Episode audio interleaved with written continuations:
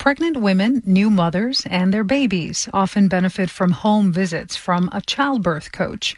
But like everything else, prenatal and early childhood programs have had to adjust to social distancing during the coronavirus pandemic.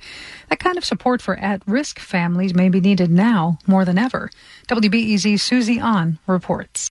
Expectant mother Diana Barrios is ready to welcome her first child any day now. I'm like so, so excited. I wanted to see him. I'm having a boy. Barrios is from Venezuela, and she relies on a doula as her main support. The pandemic has put a lot of stress on the healthcare system, and doctors have had to cancel some in person prenatal visits. It concerned Barrios at first, but she says guidance from her doula has put her at ease. I miss her like coming here to the house and everything. But since I still get to talk to her, it's not like overwhelming for me. Before the state stay at home order, doula Patricia Ceja Musson would visit pregnant mothers like Barrios and new babies in their homes. All the education begins while babies in the womb.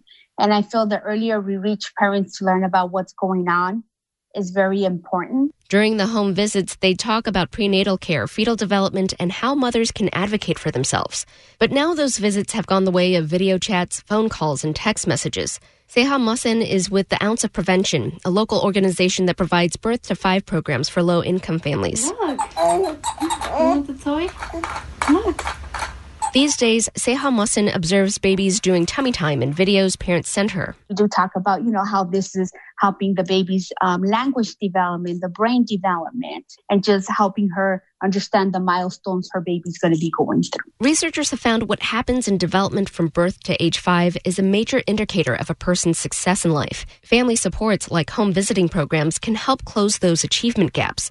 Diana Rauner is president of the Ounce. Coaching and supporting parents to read their children's cues, to support them. And again, now they're doing that 24 7. And that is challenging for anyone, but it's particularly challenging if you're anxious about your own health or your family's health. You're anxious about um, paying the rent. The organization is providing supplies and emergency money for their families. Of course, it's much easier to spot specific struggles during a home visit. But doulas and home visitors are at least able to maintain those relationships virtually.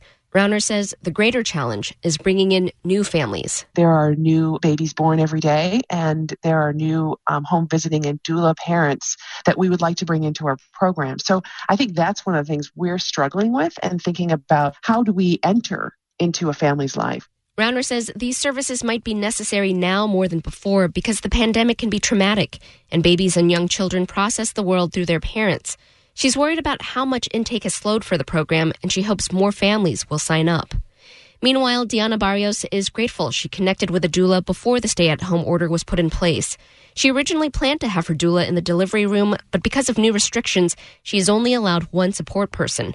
That will be her husband. I really want her to be there, and my husband also want her to be there because he knows that she's gonna be so helpful for us. But if my husband gets sick, then you you're gonna come with me. She's like, okay, I'm ready. I'll go with you. She's looking forward to having the doula by her side, at least virtually, when the baby comes home. Susie An WBEZ News.